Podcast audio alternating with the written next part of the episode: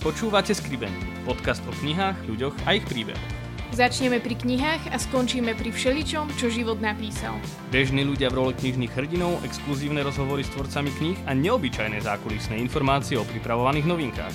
Ja som Momo. Ja som pán Patrik. A spolu s Kumranom a spoločenstvom Rieka života vám prinášame Skribendy. Podcast, ktorý má nádej.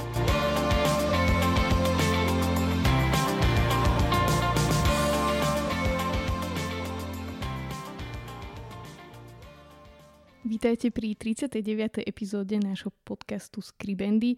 Veľmi sa tešíme, že tentokrát tu máme za našu hostku Gabiku Grešnerovú, ktorá je mámka štyroch detí, veľmi čerstvo a možno ju poznáte zo skupiny Heartbeat. Vítaj Gabika. Ďakujem pekne, ahojte. Gabike, myslím, že väčšina Slovenska alebo väčšina spoločenstiev ťa pozná a vie, o kom hovoríme a možno máme nejakých poslucháčov, ktorí úplne ťa ešte nezachytili, keďže už pár rokov si na materskej. Možno taká moja prvá otázka je, že čo si vlastne pred tou materskou robila?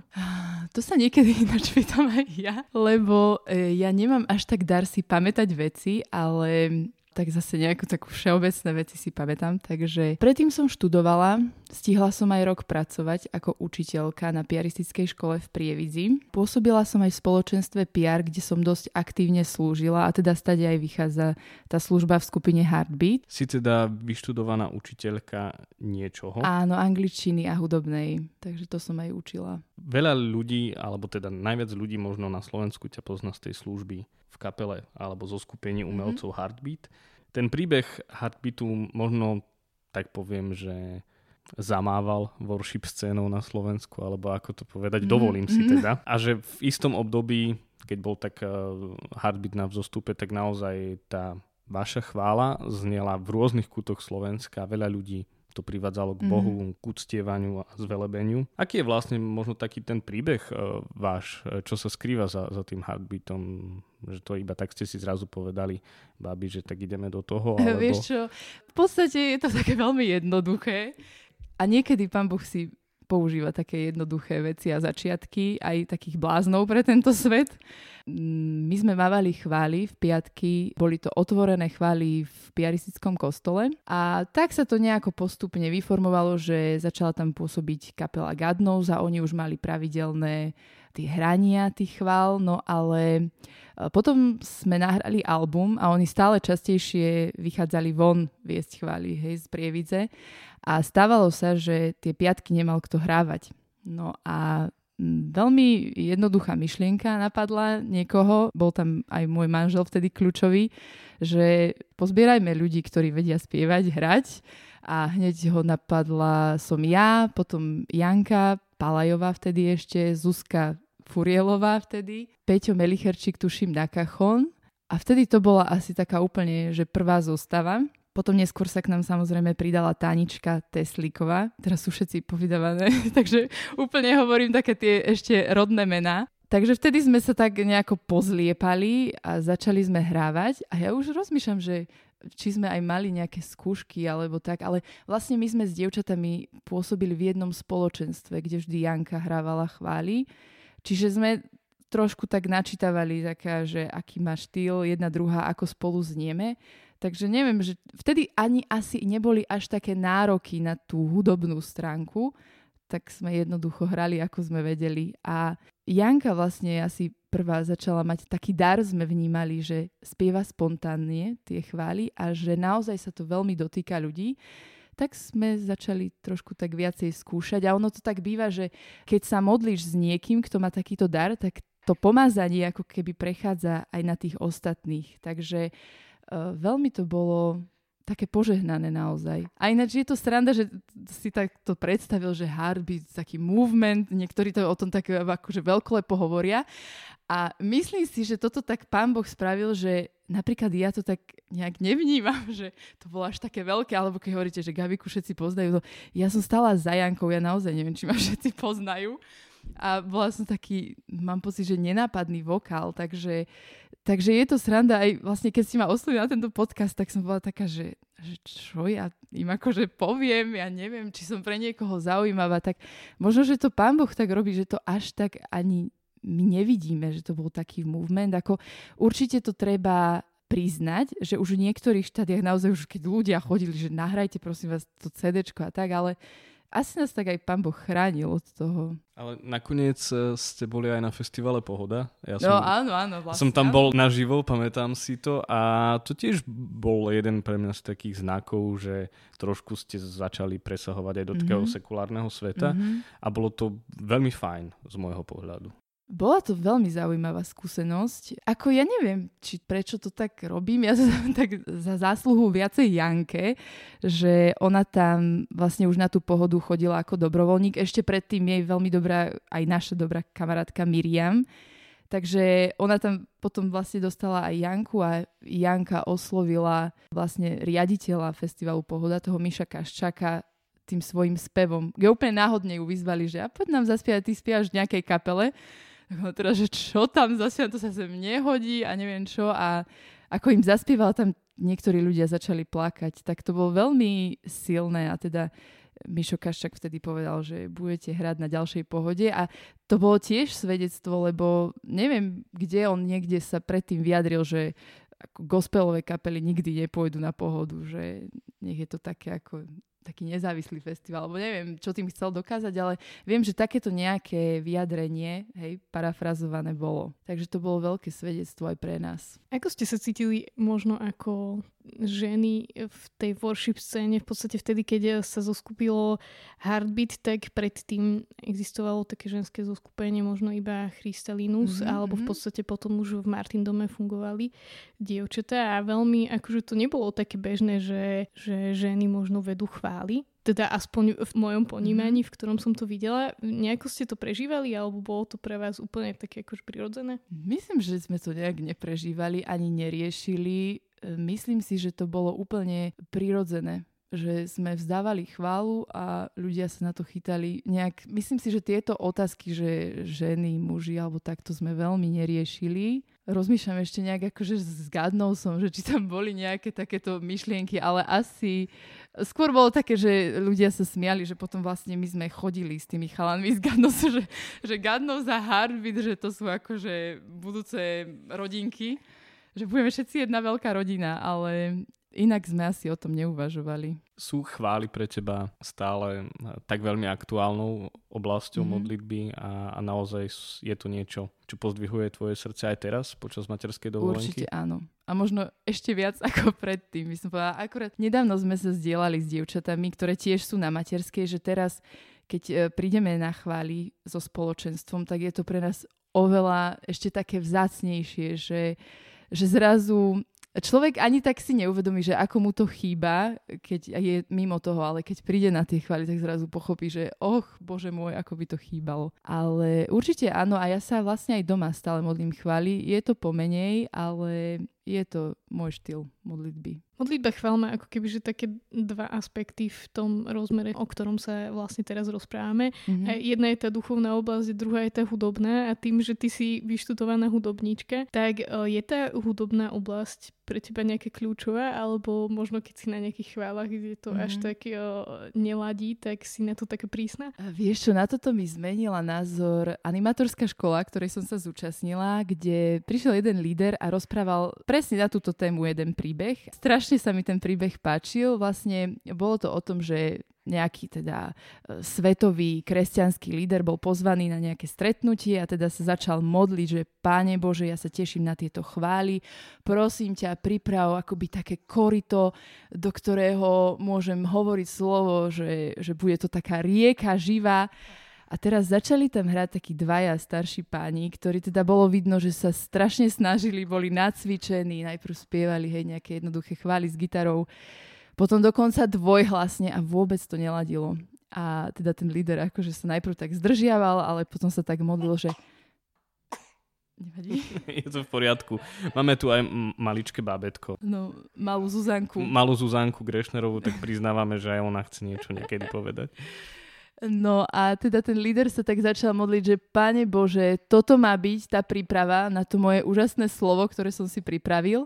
A pán Boh mu na to odpovedal, že ticho buď, že celé nebo teraz počúva tieto chvály. Neviem, ako už sa skončil ten príbeh, jednoducho to asi pokorilo troška toho lídra, že sa troška stiahol.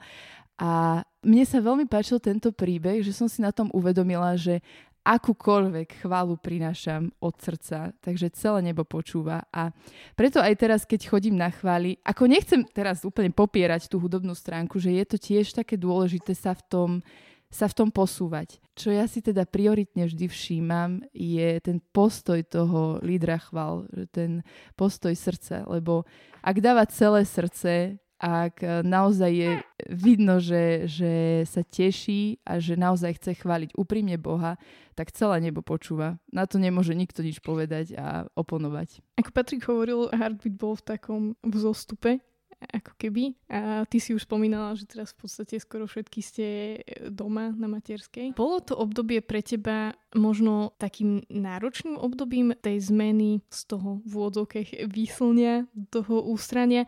Teraz v Kumrane vyšla taká kniha od Maxa Lukada. Bol si stvorený pre túto chvíľu a on tam opisuje to, že možno väčšina z nás prežíva možno nejakú zimu, chlad, stagnáciu, niečo také, čo v podstate mu nie je úplne príjemné.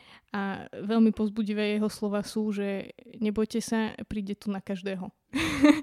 Bola táto materská možno pre teba takou zimou alebo takým chladom v tom celom? Vieš čo, teraz keď sa spätne si na to spomínam, tak musím povedať, že zo začiatku nie že úplne to bolo moje vysnené povolanie byť matkou. Ja si pamätám, že od malička jednoducho som to tak mala, že môj životný sen bol jednoducho vydať sa, mať deti. Úplne taký stereotyp teraz, čo hej, sa to tak, že taká konzerva. Ale bol to môj sen a presne keď sa narodil prvý synček, on bol aj veľmi dobré babetko. On jednoducho prvé, ja neviem, mesiac, dva. Ak sa hovorí, že dajte slamu, padnem na ňu. On, bol taký typ babetka, že fakt on strašne dobre spinkal, aj taký bol bezproblémový, dá sa povedať. Čiže úplne uh, ja som do toho materstva vstúpila veľmi dobre, by som povedal, že úplne mne sa splnil sen. To ťažké podľa mňa prišlo potom s ďalšími deťmi. Teraz, keď už mám 4 deti, tak sa na to tak spätne pozerám. Je pravda, že ja som vtedy dosť veci e, tak sekla, by som povedala, že dobrovoľne. A teraz, keď sa spätne na to pozerám, tak možno som to ešte mohla potiahnuť, hej, že s tým jedným babetkom sa to ešte dalo, ale vtedy už ja som sa na to asi tak pozerala, že mne sa splnil celý sen a ja teraz všetko ako keby dám všetky moje síly, sa sústredia na tie moje deti, ale možno som to vtedy ešte sa to tak dalo potiahnuť. Teraz so štyrmi deťmi, hej, už e, tie možnosti sú zase menšie. Vtedy to pre mňa nebolo až také ťažké, ale teraz už, keď som teda šiestý rok na materskej, tak prichádzajú obdobia, keď sa vraciam k tým veciam, ktoré som vtedy robila a áno, občas mi chýbajú, musím povedať. Ale tak, ako si povedal, že na každého príde, tak ja stále ako keby si vravím, že má to zmysel. Má to zmysel a niekam ma to vedie. Že myslím si, že materská, alebo aj toto, ako to proste pán Boh robí v našom živote, že máme štyri deti takto za sebou, že je spôsob, ktorý na mňa platí, na také formovanie mojej osoby k svetosti, by som povedala. V čom ťa to možno tak uh, osobne formuje? V čom si bližšie k svetosti skrze matersku a deti? No ja si myslím, že vždy, keď príde nejaký taký nekomfort, tak uh, strašne závisí, že ako sa k tomu ten človek postaví, že aký je ten tvoj postoj. Ja napríklad strašne nerada varím. Teda s tým som vstupovala do manželstva, že to bol môj najväčší strach, každodenné varenie, hej? že ja, ja som to jednak ani nevedela a moja mamka neznáša varenie. Ona nám to vždy tak akože otvorene hovorila, že pol dňa strávila v kuchyni a pre ňu to bolo úplne ako, no nemala to rada, hej. A trošku sa to na mňa tak prenieslo, že ja jednoducho stále s tým tak bojujem, ale vždy, keď, ja neviem, šupem tú cibulu, zemiaky a krajam to, pripravujem tú zeleninu na to varenie, už tak si vravím, že bože môj, ja ti toto obetujem, toto je moja obeta a že ja verím, že ty, neviem to tak úplne pomenovať, ale ja verím, že keď človek tak sa na to pozera, že má to zmysel, že niekam ma to vedie, že robí ma to, ja neviem, trpezlivejšou, aj samu so sebou častokrát, hej. alebo že ma to nejakým spôsobom orezáva, tak verím, že, že jednoducho ma to niekam dostane do neba, dúfam. Ten uh, prechod na tú materskú bol teda akože taký, taký príjemný. Zdá celkom, sa? Áno, celkom príjemný, áno. splnený sen, to je super. Áno. Bolo počas tých šiestich rokov možno niečo také naozaj ťažké, kedy si povedala, že tak možno toto je proste tá moja zima, možno toto je to, čo je, čo je naozaj náročné v tom celom? Áno, áno, bolo. Aj myslím si, že je to aj celkom čerstvé. Ono prichádzajú také viaceré obdobia a také veľmi ťažké bolo, keď e, som bola tehotná s tretím dieťatkom, naša Hanička. Vlastne na začiatku tehotenstva hneď mne vyšla veľmi vysoká pravdepodobnosť na Downov alebo Edwardsov syndrom. Až tak, že nás vlastne posielali hneď do Martina a tam sa to uh, určuje v tých, taká norma je tuším nad tisíc vždy, potom prirodzene s vekom tej mamičky tá pravdepodobnosť zvýšená už stúpa. Hej? Že vždy sa znižuje to číslo, že aká je tá pravdepodobnosť. Ako náhle má žena po 40 tak už je to pod 100 alebo nad 100, neviem. Ale častokrát sa to stáva, hej, zvýšená pravdepodobnosť. Mne vyšlo, že jedna z troch, alebo nejak tak mi to vyšlo. A presne mi to tak v Martine opísali, že, že to znamená, že predstavte si tri mamičky, vy ste jedna z nich a jedna z vás má dieťa s Downovým syndromom tak vtedy to bola taká riadna rana a teda tá doktorka, ktorá sa s nami rozprávala, nás dosť pripravovala, že teda akože pripravte sa na to, že je to dosť záväzok. Tam samozrejme nám ponúkali aj možnosti, teda ešte to bolo v takom týždni, že môžete aj ísť na potrat, alebo si môžete ísť dať odobrať plodovú vodu a potvrdiť si ten výsledok, ale to som ja nechcela, lebo tam som vedela, tam je vždy riziko. A, takže sme boli postavený z očí v oči takej, takej veľkej veci. Vtedy nám to povedali, že dobre, ak to bude ten Edwardsov syndrom, tak dieťatko sa dožije maximálne troch mesiacov. Ak to bude Downov syndrom, môže sa dožiť aj 40 rokov, ale teda je to pre vás záväzok, pre celú rodinu, máte dve malé deti doma, ten život sa zmení. Hej, a teraz ja som úplne taká zničená odtiaľ odišla a viem, že vtedy cestou domov, celú cestu som vracala. Proste mi bolo stále zle, že z takých ja, ja, to ani neviem povedať, čo som vtedy prežívala, ani už neviem, čo som Bohu hovorila, ale vnútri viem, že som mala také, vtedy som mala taký obraz, že čokoľvek príde mi Ježiš povedať, alebo dať nejakú takú ponuku životnú, tak ja mu neviem povedať nie. Že, že niekedy sa tak zdráham povedať áno, ale vždy to tam je. A vtedy som bola taká, že Bože môj, ty vieš, že ja to dieťa proste príjmem, aj keď to bude postihnuté aj takto, ale bolo to pre mňa strašne ťažké, lebo videla som tú váhu toho celého, že možno sa náš život zmení. A zároveň som si vtedy povedala, každú matku, ktorú som vnímala vo svojom okolí, že má postihnuté dieťa, som si povedala, že ona je na polceste k svetosti. Že ak to príjmem, tak viem, že mám akože bohatú odmenu v nebi. Tak toto bola nejaká taká myšlienka, ktorá ma sprevádzala a ja som napríklad človek, ktorý v takýchto ťažkých chvíľach, takom až, ktoré ťa až tlačia k zemi, tak ja presne sa obujem do chvály. Že vtedy chvála je mojou najväčšou zbraňou a viem sa tak akože zmobilizovať v tom celom. Aj s mojim manželom, že my vtedy sa naozaj vieme tak priblížiť k Bohu. Že vtedy máme silnú vieru, že Boh je blízko a že toto celé prežíva s nami. Že skôr, čo je pre mňa ťažké, je každodennosť. Taká vernosť v každodennosti a to sa dostávam asi k obdobiu takému ťažkému, ktoré prežívam možno teraz. Je to pre mňa také aktuálne. Teda narodilo sa nám štvrté bábetko, my zároveň prerábame, teda rekonštruujeme starý dom do veľkej miery a môj manžel teda chodí z roboty na dom, na stavbu a ja som doma so štyrmi deťmi a vidím, že sú chvíle, keď to nedávam. Jednoducho aj, že stále potrebujem nejakú pomoc. Ja ešte, že mám blízko starých rodičov, tetu, ktorí sú nám stále ochotní pomáhať. Ale ja vidím, že jednoducho to nezvládam a že ma to tak pokoruje. A v tomto celom si zachovať takú vernosť Bohu je je náročné. Ale čítala som nedávno presne myšlienku, že, že niekedy sa môže zdať, že tú modlitbu nepotrebujeme, že to obdobie jednoducho nejako ide, e, v živote nie sú až také ťažké okolnosti a môže sa zdať, že, že jednoducho tú každodennú modlitbu nepotrebujeme, ale potom príde ťažký čas a my sa ako keby nevieme napojiť na Boha a vtedy zlyhávame alebo jednoducho sa, sa v tom živote tak strácame, vyhárame a myslím si, že presne toto sa mi stalo tak nedávno že si potrebujem pripomínať, že potrebujem sa vrátiť k Bohu. Podtitol Lukadovej knihy hovorí o tom, že uľava príde, mm. tak verím, že príde čoskoro.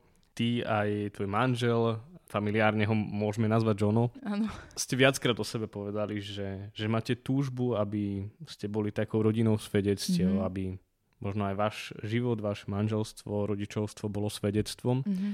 Našim takým claimom, alebo motom, heslom, akokoľvek si to nazveme, je, že chceme byť podcast, ktorý má nádej. Z toho, čo si hovorila, tak eh, naozaj sú to také momenty nádeje, o ktorých, mm-hmm. ktorých si hovorila, ale máš ešte nejaké také konkrétne svedectvo o tom, ako ste možno prežili ešte tu nádej aj nejak tak inak? Mne sa tu páčilo, raz sa nás toto už niekto pýtal a môj manžel vtedy povedal, že to, že sme rodina svedectiev je viac taký mindset, že ty vlastne môžeš zažívať rôzne okolnosti a môžeš sa na ne pozrieť z dvoch pohľadov. Môžeš sa na to pozrieť, že toto je Boží zásah, alebo že je to nejaká náhoda, alebo zhoda okolností. Hej? A Čiže my sa ako keby vedome snažíme pozerať na tieto naše životné okolnosti s tým, že toto je Boží zásah. Ale sú veci, ktoré jednoducho ani nepoprieme, že to, že to spravil Boh. Máme také jedno veľmi pekné svedectvo ešte, myslím, že z času, keď sme ani neboli manželia, boli sme zasnubení. A vlastne to bolo v roku 2015, myslím. Teda videla nás spievať e, chvály jedna pani, ktorá mala priateľku e, smrteľne chorú. Bo mala nejakú leukemiu alebo rakovinu, ako ne, neviem presne. A spievali sme vtedy zrovna Verný Boh a tú časť, aj keď zdá sa, že spíš, aj keď nemám do síl, proti búrkam, proti tmám tvoje meno zavolám. A táto jej priateľka chorá, volala sa Euka, mala narodeniny aj meniny na Vianoce. Táto pani nás poprosila, že či by sme jej mohli prísť na Vianoce k nej domov zaspievať túto pieseň. Tak vtedy som oslovila môjho teda snúbenca, vtedy ešte Janka, že či nepôjdeme. A úplne sme nevedeli, do čoho ideme. Bolo to také, také bláznostvo, hej? A ja som, ja som strašne citlivý človek. Ja veľmi som aj empatická a tak a musím povedať, že vtedy sme prišli, hej, takí proste dvaja mladí s gitarou, prišli do neznámej rodiny, uh, prišli sme tam zaspievať Verný Boh, potom sme tam spievali ešte aj, neviem, či Aleluja, alebo no proste viacero piesní a spievali sme to pred touto pani, ktorá teraz teda, ako bolo vidno, že už e, bola aj taká schudnutá, bola taká utrápená naozaj. Ale mala okolo seba, prišli tam aj so spoločenstvom jej a sa za ňu modlili. No ja som samozrejme strašne plakala a, my, a som si to tak vyčítala, že dokeľu, kde je moja viera, že sa uzdraví a tak. Ale každopádne tá pani bola veľmi vďačná, že bolo to na nej vidno, že že je rada, že sme prišli a bola tam jej celá rodina. Hej.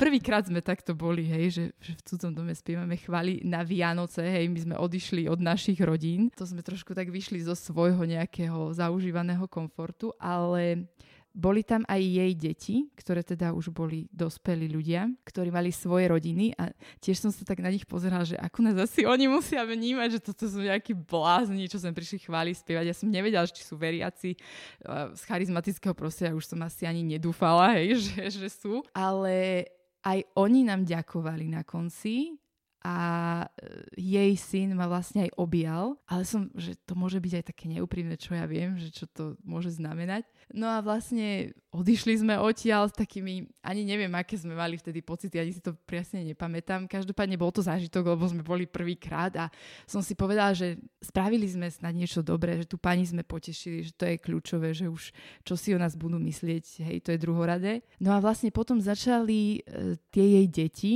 dcéra s manželom a s jej deťmi, začali každý týždeň chodiť na tie naše otvorené piatkové chvály. Tak sme si vždy tak s Johnom hovorili, že pozri sa, že oni sú tu. Potom sme sa s nimi akože aj tak rozprávali a tak. No a žiaľ, tá pani, teta Euka, potom zomrela. Myslím, že to bolo niekedy február, marec. A, a tý, táto jej rodina nás oslovila, že či jej neprídeme zaspievať na pohreb.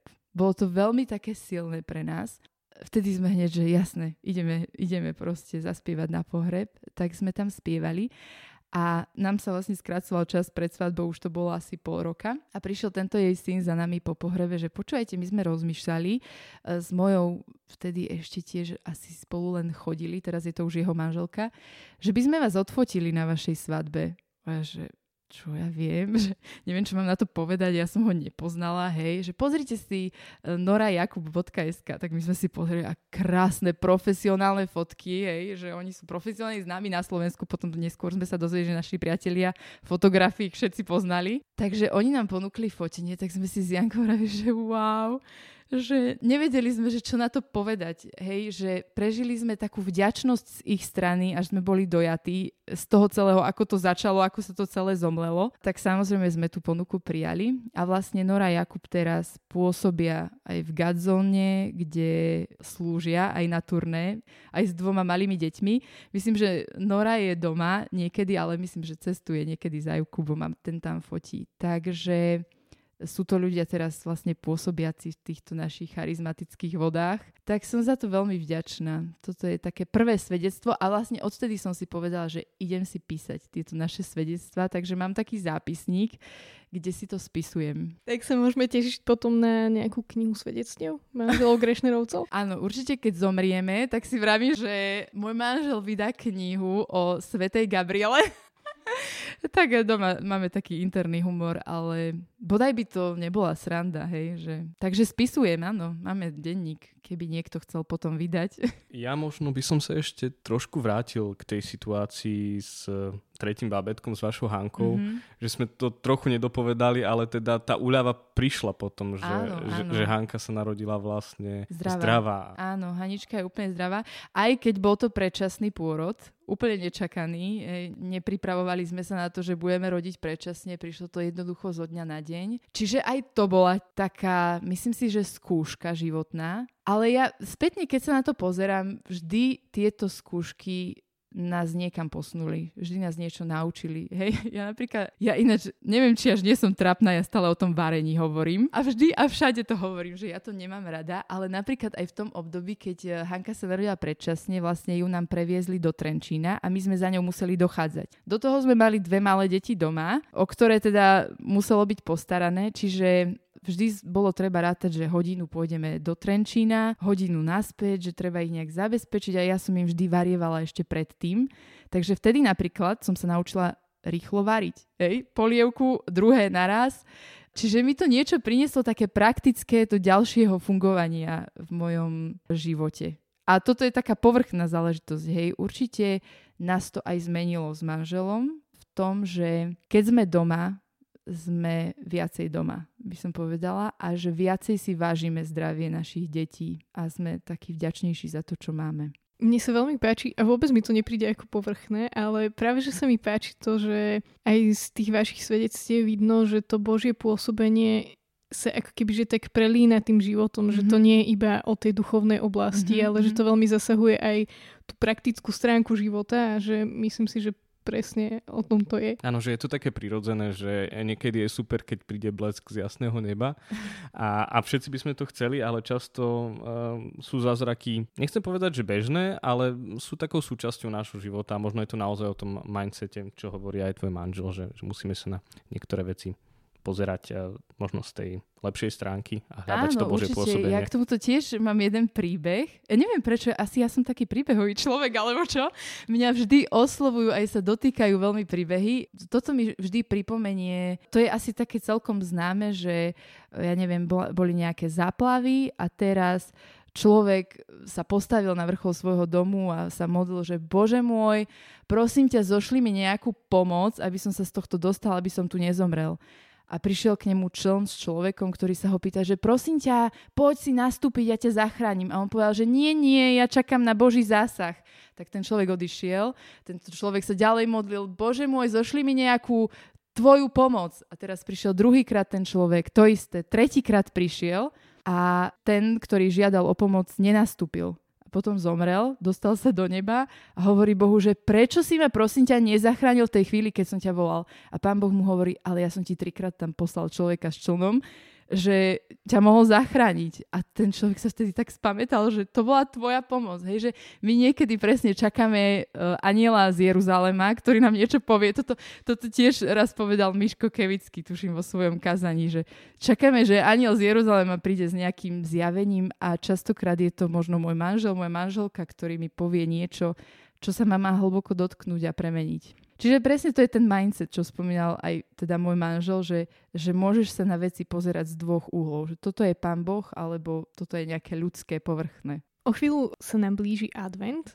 My mm-hmm. sa na neho s Patrikom veľmi tešíme, lebo vždy chystáme buď nejaké špeciálne epizódy alebo špeciálne aktivity aj v Kumrane vždy chystáme niečo špeciálne, tak je tomu aj tento rok.